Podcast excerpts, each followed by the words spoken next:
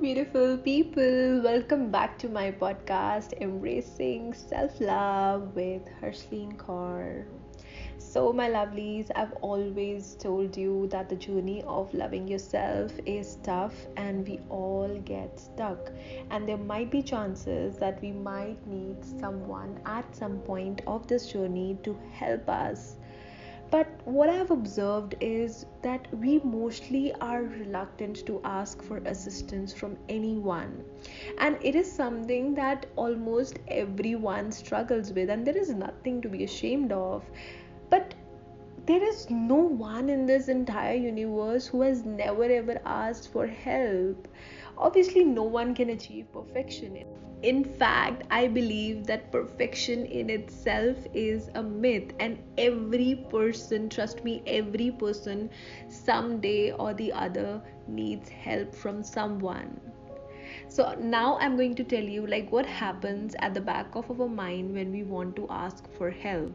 We think that what that other person will feel about me that oh my god he doesn't know about this small thing.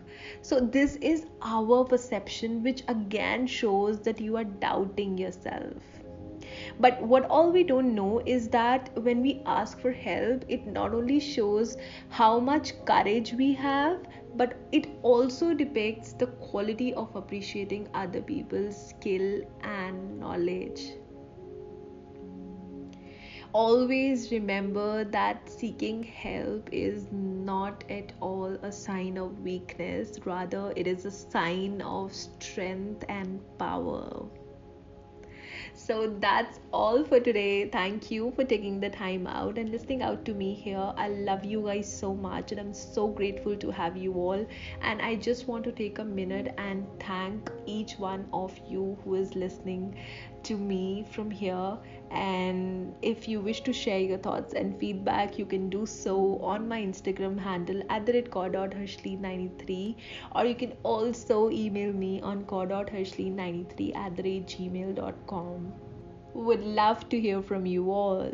Also would love to know your suggestions for my future episodes. In the end i would say evolve by embracing self love. This is Harsleen Kaur signing off, and now I'll see you guys in my next episode. Till then, take care and bye bye.